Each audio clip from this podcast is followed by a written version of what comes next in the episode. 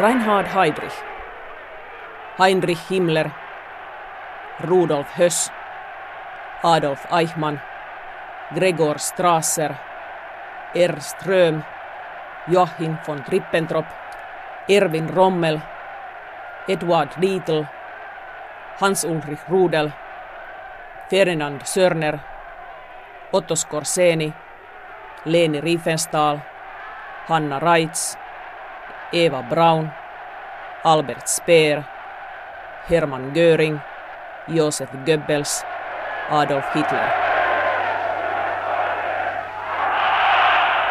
Ist eure Bereitschaft, ihm auf allen seinen Wegen zu folgen und alles zu tun, was nötig ist, um den Krieg zum siegreichen Ende zu führen, eine absolute... Sä olet kirjoittanut yli 500-sivuisen kirjan, jossa käsitellään ja kerrotaan kolmannen valtakunnan eli Natsi-Saksan 20 merkittävämmästä johtajasta. Ja Tämä menee niin tämä sivujako, että kaikki muut paitsi Adolf Hitler saavat 20-30 sivua tässä kirjassa. Ja Adolf Hitler saa noin näppituntumalta semmoiset reilu 80 sivua. Ja kirjoitat kahdessa eri osassa Hitleristä. Ja se mikä mulle oli kiinnostavaa luettavaa, sä kirjoitat hyvin pitkään siitä, että mitä Hitleristä on yleisesti luultu, että hän oli hullu, niin onko tämä hulluus vai joku muu asia, mikä on suurin yleinen harhaluulo Adolf Hitleristä, kolmannen valtakunnan Führeristä? No kyllä varmaan se hulluus ainakin yksi suurimpia tällaisia, ja sano, että ajatusharhoja, mutta sellaisia painotusvirheitä jossain määrin, että se hulluus, jos mietitään sitä kuvaa, mikä nykyään Adolf Hitleristä vallitsee, niin se kyllä dominoi aika vahvasti mutta jos ajattelee tällaisen historiallisen selittämisen kautta, niin sehän on aika lailla huono argumentti, koska hulluus meidän rikoslaissammekin on, on sellainen asia, että se vapauttaa, vapauttaa ihmisen sitten vastuusta omien tekojensa suhteen ja Hitler ei missään nimessä ollut syyntakeeton henkilö. Hän tiesi ihan tarkkaan, mitä hän teki, ymmärsi ympäröivästä maailmasta paljon, havainnoi sitä älykkäästi ja, ja eteni tällaisen hyvin johdonmukaisen suunnitelman, äh, su, suunnitelman mukaan. Ja jos ajatellaan sitä, että mies päätyi tällaisesta tyhjätaskusta ja pummista hallitsemaan suurinta ja taloudellisesti vaurainta eurooppalaista maata, vanhaa sivistysvaltiota Saksaan, niin olisi melkoisen erikoista sitten leimata tuo mies lähtökohtaisesti hulluksi, koska se ainakin ymmärrä hulluuden niin, että jos on akuutisti mielisairas ihminen, niin eihän tällaisiin saavutuksiin, kuin mitä Hitler sai aikaan, niin mitenkään voisi ky- kyetä. Kirjan nimi on Hitlerin kopla, 20 natsisaksan johtajaa ja siinä Hitlerin lisäksi käsitellään 19 muuta natsisaksan kovaa nimeä. Täällä on muun muassa tällaisia nimiä kuin Reinhard Heydrich, Heinrich Himmler, Adolf Eichmann, Joachim von Ribbentrop, Erwin Rommel, Leni Riefenstahl, Edward Dietl, Hanna Reitz, Albert Speer, Hermann Göring, Josef Goebbels. Millä tavalla valitsit nämä 19 muuta Adolf Hitlerin jälkeen? No sanotaan näin, että tämä, tämähän on semmoinen omalaisensa kirjallisuuslaji globaalisti tämä Hitlerin Saksan keskeisiä toimijoita käsittelevien pienoiselämäkertojen kokoelmat ja, ja siellä ikään kuin toistuu tällainen pakollisten subjektien joukko, nyt esimerkiksi Adolf Hitler luonnollisesti, mutta myös eh, Heinrich Himmler on sellainen toimija, jota ilman olisi mahdotonta tällaista kirjaa kirjoittaa. Eli siinä voisi sanoa, että varmaan noin kymmenen noista nimistä tuli ikään kuin annettuna jo sitä kautta, että jos aio, aikoo Natsi-Saksasta kirjoittaa, niin heidän elämätarinsa ovat niin keskeisesti osa sitä, että heidät on pakko käsitellä. No sitten tämä kokonaisuus halusi sitä jossain määrin kuitenkin sitten tehdä myös omaperäisen ja ja jos näitä nyt sitten katsoo näitä vaikkapa brittiläisen historian tutkimuksen julkaisemia vastaavia teoksia, niin siellähän naiset loistavat aika pitkälti poissaolollaan.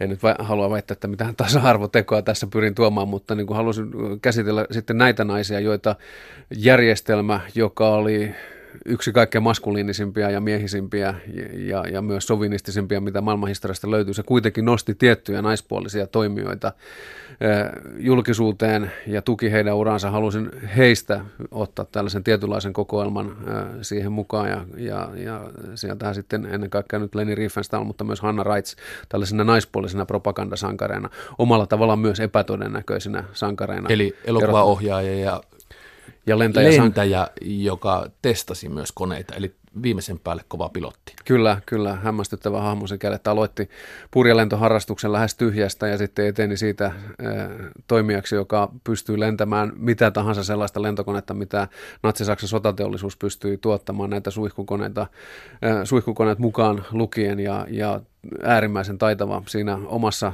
omassa erikoisosaamisalueessa, mutta samalla myös sitten poliittisesti erittäin naivi toimija, mikä pätee tietysti vähän myös Leni Riefenstahlin elokuvaohjaajan suhteen. Sä olet laittanut naiset tällaisen luokituksen alle. Täällä on siis luvut viisi kappaletta kuin ihailijat ja sitten on sotilaat, jossa on ammattisotilaita, muun muassa Ervin Rommel. Ja sitten on tämä sisäpiiri, Speer, Göring, Göppels, poliitikkoja, muun muassa jo mainittu von Ribbentrop – ja Ernst Röm, joka oli siis, muistanko oikein, joka oli SA, tämä sotilassiiven ensimmäinen johtaja Hitlerin ystävä, jos näin voidaan sanoa, että Adolf Hitler oli yhtään ystävää, niin hän oli. Kyllä. Ja, sitten nämä paholaiset, jotka on siis holokaustin järjestäjiä ja muita tällaisia ihmisiä, jotka osallistuivat kolmannen valtakunnan tähän niin kuin tuhoamistoimintaan. Niin miten päädyt tämmöiseen jakoon? Sotilaat, sisäpiiri-ihailijat, poliitikot, paholaiset? Näitä erilaisia järjestelytapoja tuon ihmisjoukon suhteen mietin ja, ja sitten mietin, että tehdäänkö temaattista vai tehdäänkö kronologista tai jotain niiden yhdistelmää. Ja tässä täytyy kiittää kustannustoimittajani Kaisa Uusipaikka, joka esitti jossain vaiheessa muistaakseni sitten sen jälkeen, kun minä olin tämän järjestyksen näille tehnyt, niin hän sitten esitti tämän, että nämähän voisi kategori- kategorisoida muun muassa seuraavalla tavalla. Ja, ja tästä meidän sitten yhteisestä brainstormauksesta tämä sitten tuli tämä luokittelu, mikä mielestäni on erittäin toimiva ja myös sellainen, että se jossain määrin tuo sitten esiin sitä sellaista yleisempää kuvaa kolmannen, kolmanteen valtakuntaan liittyen. Sä olet Markku Jokisipilä Turun yliopistossa eduskuntatutkimuksen keskuksen johtaja. Hyvin vaikea ja pitkä titteli. Jos multa kysyttäisiin, että mikä sun titteli oli, niin sä olisit historian professori. Mitä sä opit uutta kolmannesta valtakunnasta ja näistä 20 nimestä, joista sä tässä yli 500 sivuisessa kirjassa kirjoitat kirjoitusprosessi aikana, koska mä arvaan ja tiedän, että sä olit tätä ennen jo lukenut heistä hyvin paljon. Joo, tämähän on sellainen projekti, jolla on varsin pitkä historia, että varmaan mennään sinne jopa 1970-luvun loppuun, kun mietitään sitä, että milloin oma kiinnostus Hitlerin Saksaa kohtaan heräsi. Ja, ja muistan sen, että kun tämä Polttouhrit TV-sarja Suomessa näytettiin se on tapahtunut vuonna 1979, muistaakseni.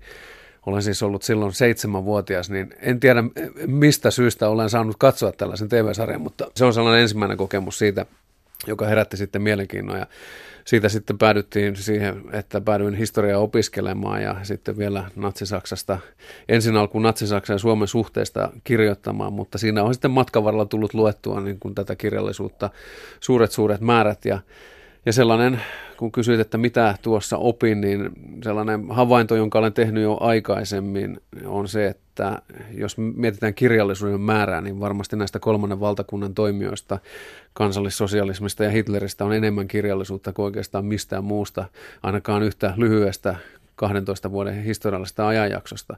Mutta mielenkiintoisella tavalla myös tämä tulkintojen hajonta on siellä valtavan suuri. Ja sitten kun Hitler ja kansallissosialismi ovat nousseet tällaisen tällaiseksi historiallisen pahuuden universaaliksi symboliksi, niin valitettavasti näyttää, että tämän kolmannen valtakunnan historian tutkimuksen sisällään lähdekritiikin vaatimukset ja objektiivisuuden puolueettoman, puolueettoman tarkastelun vaatimukset eivät päde ihan samalla tavalla.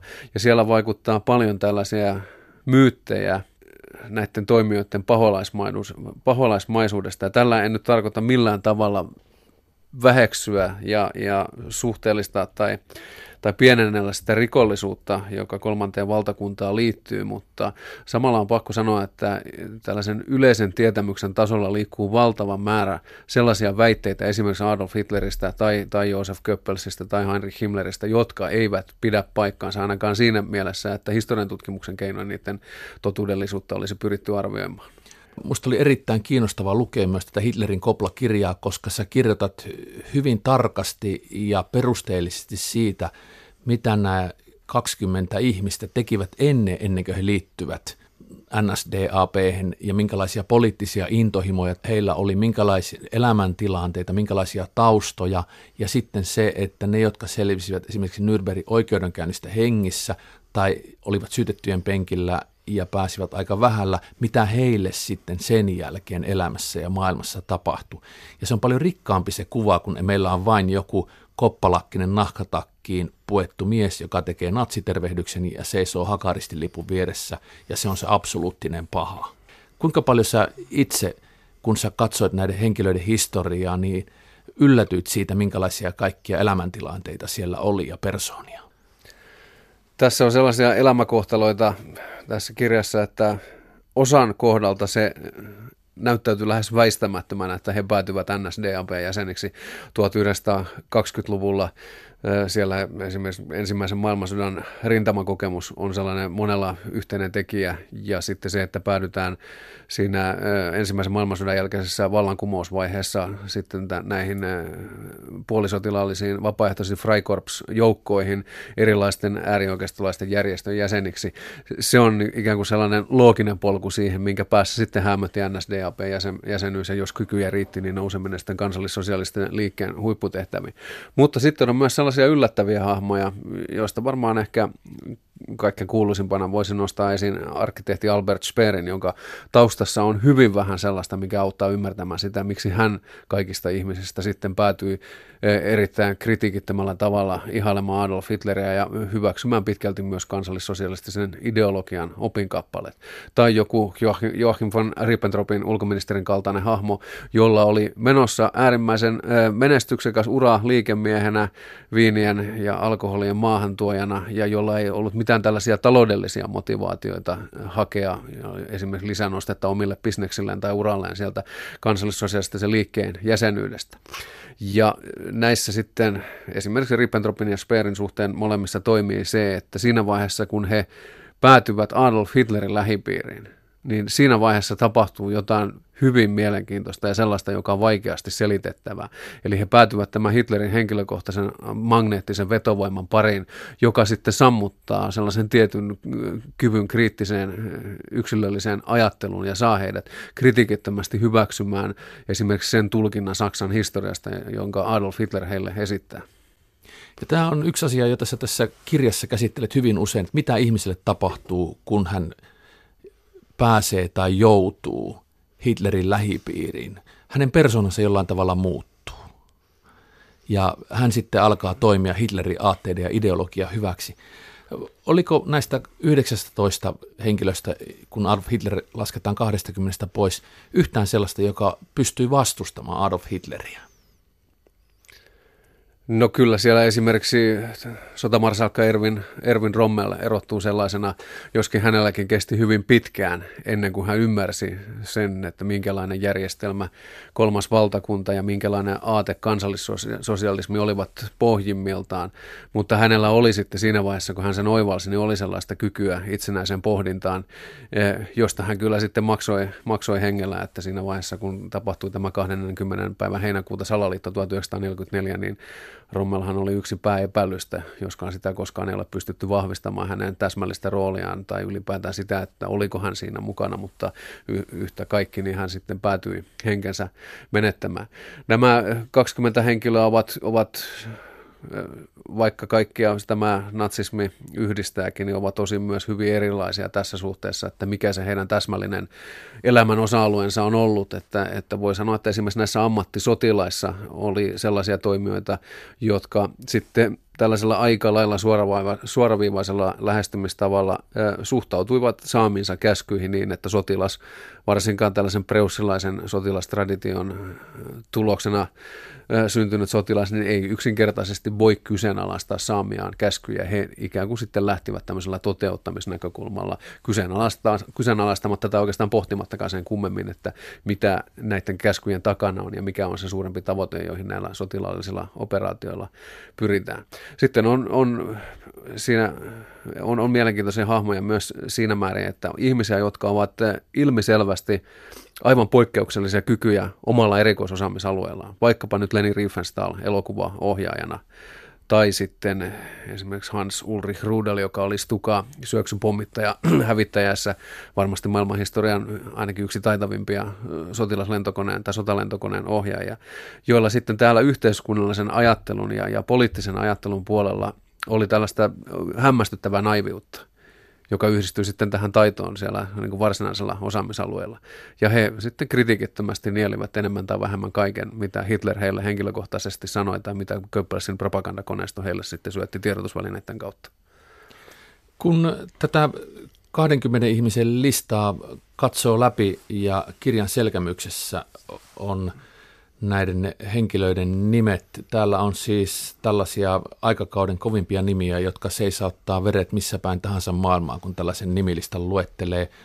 Reinhard Heydrich, Heinrich Himmler, Adolf Eichmann, Joachim von Ribbentrop, Erwin Rommel, Leni Riefenstahl, Eva Braun, Albert Speer, Hermann Göring, Josef Goebbels.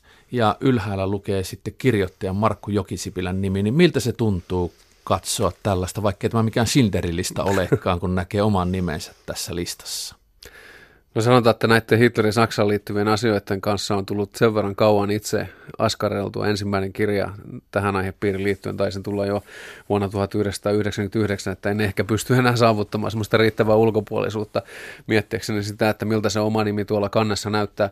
Tietysti kirjan kannassa oman nimensä näkeminen on aina, se on hieno tunne ja, ja tässä koen jossain määrin, vaikka on, on kyse aihepiiri, josta on valtavasti kirjoitettu, niin koen siinä mielessä tehneeni pioneeriteon, että meillähän on Natsi-Saksasta Suomessa kirjoitettu paljon, mutta 95 prosenttisesti se on tapahtunut sitten Suomen ja Saksan suhteiden näkökulmalta, jota olen tietysti itsekin olen sitten näitä maiden kahdenvälisiä suhteita tutkinut, mutta tässä olen jättänyt tämän Suomen ihan suosiolla syrjään ja olen halunnut tarkastella tätä Saksan historiaa ja tällaisia kirjoja käsittääkseni ainakaan kovin montaa Suomessa aikaisemmin ole julkaistu, jossa suomalainen tutkija sitten niistä omista lähtökohdistaan ja suomalaisen tutkijakoulutuksen ja suomalaisen elämänkokemuksen ja yhteiskunnallisen ymmärryksen kautta koittaisi lähestyä kolmatta valtakuntaa ja kansallissosialismia aateena.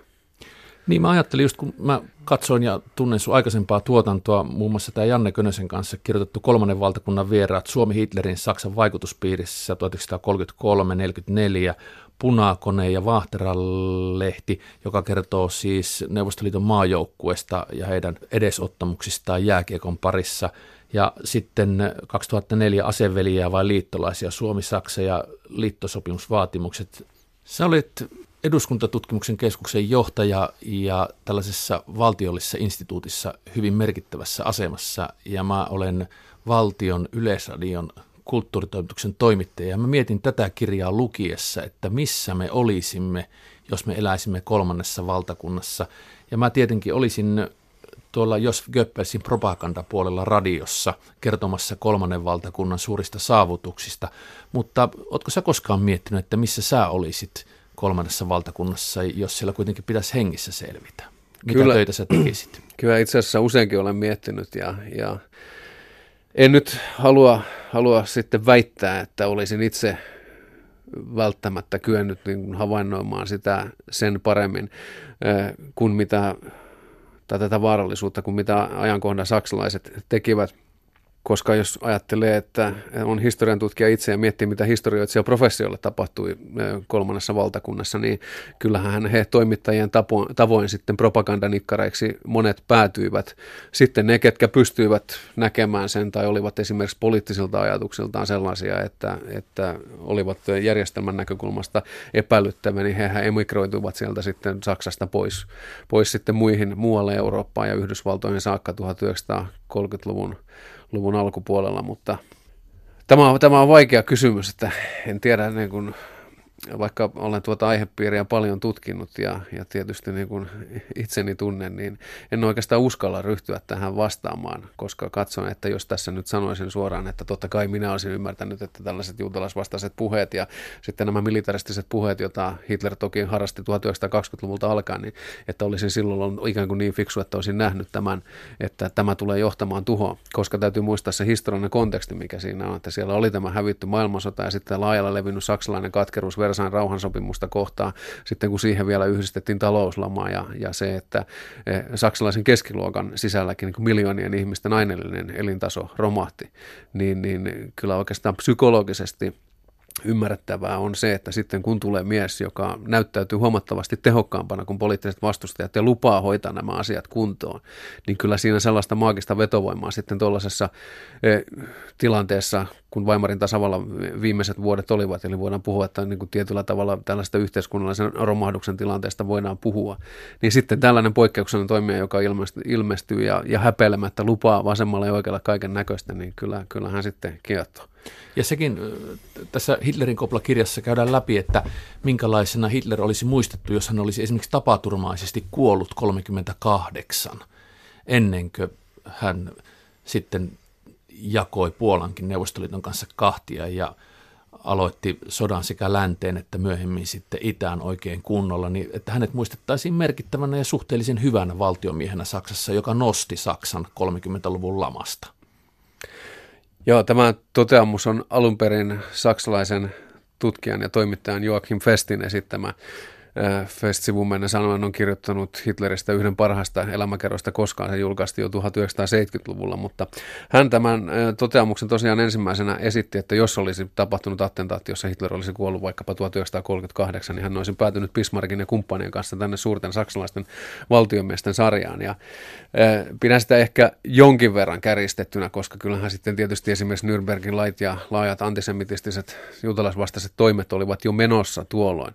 Mutta kyllä nyt ihan haluamatta yhtään verrata, korostetakoon, en halua yhtään verrata Adolf Hitleriä tai rinnasta Adolf Hitleriä ja Marsalkka Mannerheimia keskenään, mutta ajatellaan, että kyllähän Marsalkka Mannerheiminkin ansioluettelosta löytyy sitten hyvin sellaisia synkkiä sivuja, jos ajatellaan vaikkapa punavankien kohtaloa sisällissodan jälkeen 1918 ja hänen sitten puuttumattomuuttaan ja haluttomuuttaan haluttomuutta ryhtyä ratkomaan näiden punavankien ongelmaa, joka johti tuhansien ihmisten kuolemaan, joka on, on kuitenkin sitten Suomen mittaluokassa on aika iso, niin voi sanoa, että Hitlerin synnit silloin 1938 eivät välttämättä olleet hirveän paljon, hirveän paljon suuremmat kuin monien sellaisten eurooppalaisten valtiomiesten, joiden patsaita löytyy, löytyy sitten suurkaupungeista ympäri Eurooppaa yhä tänä päivänä. Mainitsit tuon festin, niin kysyisin, että mitä sen jälkeen, jos haluaa kolmannen valtakunnan historiaa kolmanteen valtakuntaan tutustua, niin mitä kirjoja kannattaisi lukea tai millä kannattaisi aloittaa? Tietenkin tämä Hitlerin kopla on hieno ja hyvä kirja, kuka oli kukin kolmannessa valtakunnassa, mutta entäs itse kolmas valtakunta?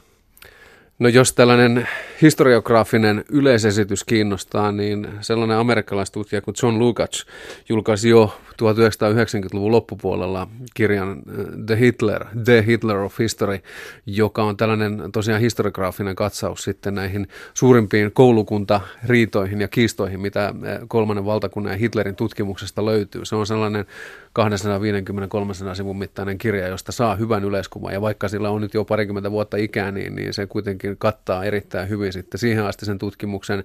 Ja monet sellaiset klassikot, jotka ovat edelleen sellaisia. Esimerkiksi mainitsin tuon festin, jonka Hitler-elämäkerta, jos nyt aikoo jonkun Hitler-elämäkerran lukea, niin Ian Kershaw, tietysti brittitutkija, on sellainen, joka on, on, on sitten se numero yksi kuitenkin tässä suhteessa, mutta sitä hänenkin teostaan kannattaa lukea rinnakkain Joakim Festin kanssa, jolla on sitten omakohtaisia muistikuvia. Hän eli nuo vuodet itse, itse Saksassa ja, ja havainnoi sitten, niin se on jonkin verran toisenlainen se näkökulma. Sitten näitä kolmannen valtakunnan historian yleisesityksiä, no se on mielenkiintoista sekin, että tässä joutuu näitä brittien nimiä pudottelemaan, mutta, mutta niin se vaan on, että tämä kolmannen valtakunnan historian tutkimuskin kansainvälisellä tasolla, niin, niin se on vähän samanlainen kuin toisen maailmansodan sotahistorian tutkimus, että se on näiden brittikirjoittajien hallussa. Siellä on, on sitten Ian Gerson lisäksi on Richard J. Evans, joka on kirjoittanut tällaisen trilogian taitaa olla A500 sivua jokainen osa, niin kolmannen valtakunnan historiasta sieltä 1920-luvun nousuvuosista aina sitten tuonne 1945 toisen maailmansodan loppuvaiheisiin. Sitten Michael Burlein kolmannen valtakunnan historia, joka on sitten tällainen voi sanoa, että sosiaalihistori- sosiaalihistoriallisempi lähestymistapa, jossa mielenkiintoisella tavalla sitten katsotaan, että mitä esimerkiksi erilaisille yhteiskuntaluokille tapahtui kolmannen valtakunnan sisällä ja miten he sitten pärjäsivät ja kuinka onnellista tai onnetonta heidän elämänsä oli. Ja kuinka holokausti oli mahdollinen, miten se pikkuhiljaa alkoi ja kyllä, miten kyllä. se siitä sitten laajeni ja miten sitä alettiin toteuttaa ja miten se sitten tuli hyväksytty tietyllä tavalla tekijöiden piirissä. Joo. Tässä kirjassa Hitlerin koplassa käsitellään sillä tavalla tämä ajanjakso 30-luvun alusta, mutta mennään myöskin 1900-luvun alkupuolelle näiden henkilöiden lapsuuteen, nuoruuteen ja jopa sellaisiin valintoihin, että kenet he valitsivat puolisokseen ja miten se sitten vaikutti elämään. Kuka oli appiukko ja appiukko suositteli sitten puolueen palveluksiin siirtymistä ja näin edespäin. Miten kohtalo saattaa viedä ihmistä, josta muuten emme tietäisi yhtään mitään, joka ei olisi tuohon kirjaan päässyt, ei sitten millään. Ja sitten myöhemmin ne, jotka selviävät hengissä, niin pääsevät pikkasen aikaa ennenkin Nürnbergin oikeudenkäynnissä selittämään niitä tekemisiään tai tekemättä jättämisiään.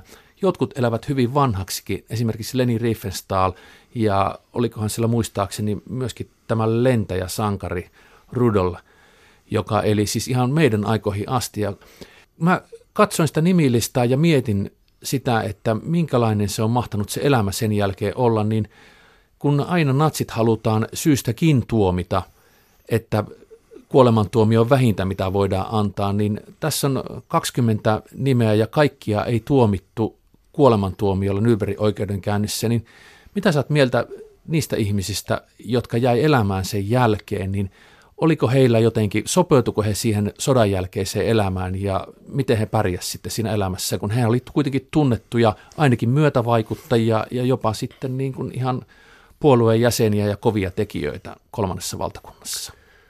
No kaikki nämä 20 henkilöä, jotka tässä kirjassa käsitellään, niin olivat niin näkyviä toimijoita, että tavalla tai toisella se sitten peruuttamattomalla tavalla muutti kaiken sen, mitä tapahtui sen jälkeen. Ilmiselvästi tietysti siinä tapauksessa lopullisesti, jos tuloksena oli kuolemantuomio Nürnbergin sotarikos oikeudenkäynnissä.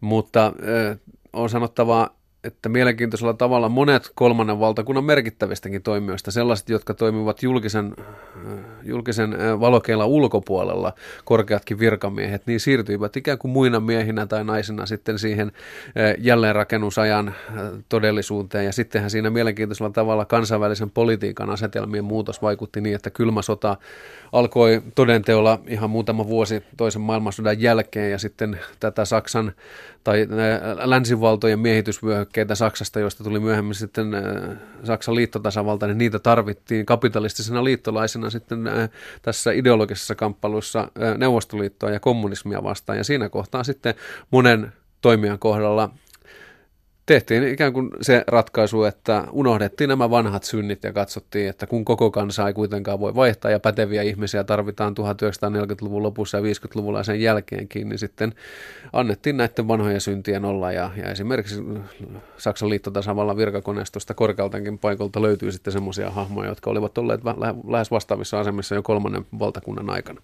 Mutta nämä sitten, nämä kirjassa käsitellyt hahmot, niin heillä tosiaan tilanne oli toisellaan, että hehän eivät tästä maineestaan eroon päässeet. Ja varmasti eh, Leni Riefenstahl ja Albert Speer ovat hyviä esimerkkejä siinä, että pyrkimys tulla sinuiksi sen oman henkilökohtaisen menneisyyden kanssa ja käsitellä sitä tietoisuutta siitä, että on ollut tällaisen järjestelmän ja ideologian toiminnassa merkittävissä asemissa mukana. Se täyttää jossain määrin sen heidän sodan jälkeisen elämänsä, joka Riefenstahlin tapauksessa tosiaan jatkui sitten ainoana näistä näkyvistä kolmannen valtakunnan toimijoista aina tämän vuosituhannen puolelle saakka. Ja se on mielenkiintoista, että sen paremmin Speer kuin Riefenstahlkaan ei lopulta tunnu saavan kunnollista otetta siitä omasta toiminnastaan ja itsestään. Ja he ikään kuin kiertävät sitä omaa syyllisyyttään ja eivät varauksettomalla tavalla kuitenkaan sitten myönnä sitä oman syyllisyytensä tai halua myöntää sitä oman syyllisyytensä ja mukanaolonsa koko astetta ja pyrkivät sitten legitimoimaan,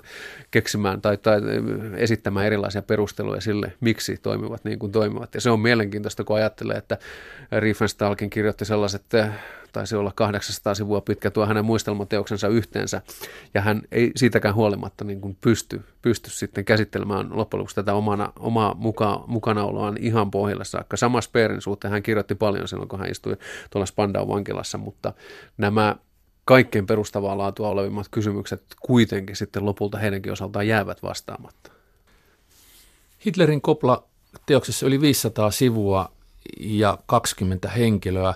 Jos unohdetaan Hitler, niin jäljelle jää monia sellaisia tekijöitä, jotka olisivat pärjänneet muissakin yhteiskunnissa. Siellä on erittäin ahkeria, määrätietoisia, kovasti koulutettuja, kunnianhimoisia ja lahjakkaita ihmisiä, niin ketä sä Markku Jokisipilä pidät kaikista älykkäimpänä tai ketkä näistä näyttäytyy tässä älykkäimpänä? Sähän kirjoitat heidän nuoruudesta ja lapsuudesta ja elämänvalinnoista ja elämänsuunnista ennen kuin siihen kuvaan astuu Adolf Hitler.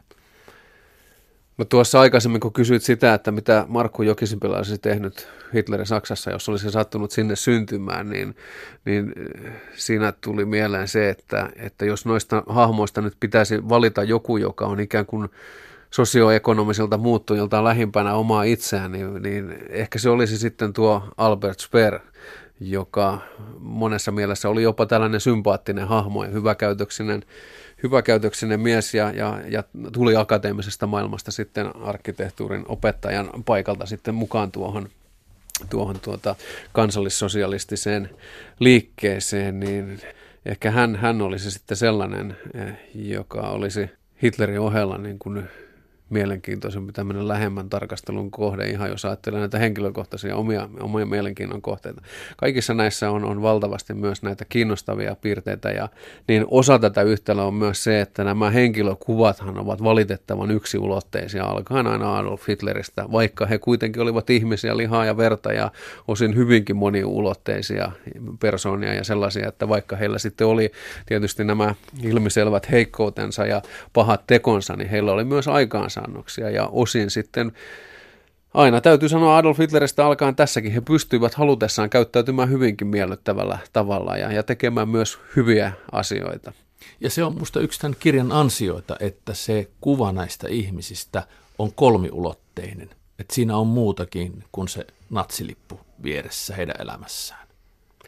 Kyllä, koska oikeastaan kukaan näistä ei, ei voi sanoa, että varsinaisesti tyhjenisi pelkästään tuohon siihen, mitä tapahtui kolmannen valtakunnan 12 vuoden aikana, vaikka se sitten on jäänyt siksi, mikä heidän jälkikuvaansa hallitsee, niin, niin kyllä se on ihan terveellistä koittaa sitten heidänkin suhteensa, jopa kolmannen valtakunnan keskeisten natsien suhteen, kun koittaa ottaa sel, sillä tavalla, ei nyt empaattinen, mutta kuitenkin ymmärtämään pyrkivä näkökulma koska, koska hekin olivat tavallisia ihmisiä ja, ja tässäkin joukossa on monia sellaisia, että mitään tällaista ilmiselvää syytä sille, että miksi he tätä sitten kuitenkin miljoonien tai kymmenien miljoonien ihmisten kuoleman suoraan tai välillisesti aiheuttanutta järjestelmää päätyivät, päätyivät tukemaan, niin on, on, on hyvä katsoa heitä siltä näkökulmalta, että, että he aloittivat kuitenkin sitten niin kuin tavallisina ihmisinä ja, ja syntyvät maailmaan viattomina ja sitten kuitenkin päätyivät tekemään, mitä tekivät. Ja itse asiassa monet olivat sellaisia, että loppuun saakka ajattelivat asian niin, että he eivät mitään pahaa olleet tehneet, vaan heidän niin kuin alkuperäiset tarkoituksensa olivat olleet hyvät. Ja sittenhän toisen maailmansodan jälkeen varsinkin oli suosittua näissä piirissä koittaa pistää koko homma Adolf Hitlerin henkilökohtaisen piikkiin ja todeta, että kyllähän me olisimme pystyneet luomaan niin kuin paremman Saksan, mutta sitten Hitler tuli ja pilasi koko homma. Vähän samanlaista keskustelua kuin mitä on kommunismin suhteen käyty. Jätetään taas Adolf Hitler pois ja otetaan viimeinen ajatusleikki. Niin vakava asia kuin kolmas valtakunta onkin ja erityisesti holokausti siinä. Mutta kenet kirjasi henkilön olisit halunnut tavata, jos se olisi ollut mahdollista ja mistä mahdollisesti olisit hänen kanssaan keskustellut? Tämä on, tämä on äärimmäisen vaikea kysymys, että ollaan sama haasteen edessä kuin aikanaan oli näitä henkilöitä valitessani. Jossain määrin siis tunnen tämmöistä, en osaa selittää miksi niin vetovoimaa Marsalkka Ferdinand Schörneriä kohtaan, joka oli Suomessakin ja josta tuolla Lapissa edelleen liikkuu monenlaista legendaa, minkälainen hahmo hän oli. Hän oli tällainen ö, sotilaallisten katastrofien erikoismies, joka sitten siinä vaiheessa, kun nämä rintamalohkot meinasivat romahtaa totaalisesti, niin tuli paikalle ja pystyi pysäyttämään itärintamalla monta sellaista tulipaloa, joka uhkasi karata käsistä ja jonka yksilöllinen panos on ehkä, kaikkein keskeisempiä selitettäessä sitä, että miksi sota jatkui vielä niin pitkään Stalingradin taistelun jälkeen kuin jatkui. Hänhän on, on hyvin vastenmielinen hahmo monessa mielessä. Hänen nämä johtamisotteensa ja nämä hänen kuuluisat eh, summamutikassa jakamansa kuolemantuomiot niin vihollisille kuin omille alaisillekin ovat, ovat kiistämättä vastenmielisiä. Mutta samalla hän on kuitenkin piinkova ammattimies sotilaana ja hänen aikaansaannoksensa, aikaansaannoksensa itärintamalla olivat sellaisia, että nämä neuvoston marsalkatkin totesivat sitten sodan jälkeen, että ilman Schörneriä he olisivat olleet Berliinissä todennäköisesti jo vuonna 1943 kolme. Niin se, tämä oikeastaan liittyy siihen, mitä olen itse monasti pohtinut, sen taistelun jatkamisen järjettömyyttä tuon Stalingradin taistelun jälkeen, jolloin oli, Hitlerkin se itse myönsi oikeastaan jo vähän aikaisemmin, että sotilaallisin keinoin tätä itärintaman sotaa ei voida voittaa, mutta jollain ihmeen konstilla sitten saatiin lietsottua kuitenkin sellainen tunnelma tämän taistelevan armeijan keskuuteen, että nämä taistelut jatkuivat. Eikä ollut kyse aina siitä, että että, että oli tällaista pakottamista tai siitä, että niin kuin siellä rintaman takana omien puolella olisi odottanut vielä varmempi kuolema kuin siellä edessä. Ja tässä kohtaa sitten Ferdinand Sörner on yksi näitä kaikkein mielenkiintoisempia hahmoja, että miten hän tulee tällaisen sotilaallisen katastrofin kärsineelle rintamalohkoille ja onnistuu sitten eri tavoin, kovin otteen kyllä, mutta kuitenkin niin kuin luomaan sellaisen tilanteen, että nämä kertaalleen jo itseluottamuksensa menettäneet joukot saavat sen takaisin ja pystyvät sitten lopettamaan vetäytymiseen saamaan tämän torjuntataistelun aikaiseksi. Eli Ferdinand Sörnerissä voi sanoa, että kiehtoo se tiukan ammattipätevyyden ja sitten sen, tähän, hänen toimintansa liittyvän kaikinpuolisen järjettömyyden yhdistelmä. Se on vaikea määritellä. Äärimmäisen kiehtova hahmo.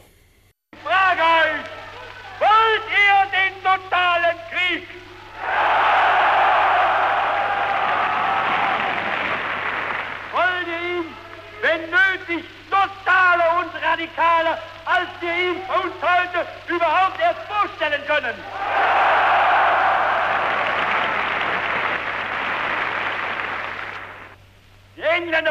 behaupten, das deutsche Volk hat sein Vertrauen zum Führer verloren.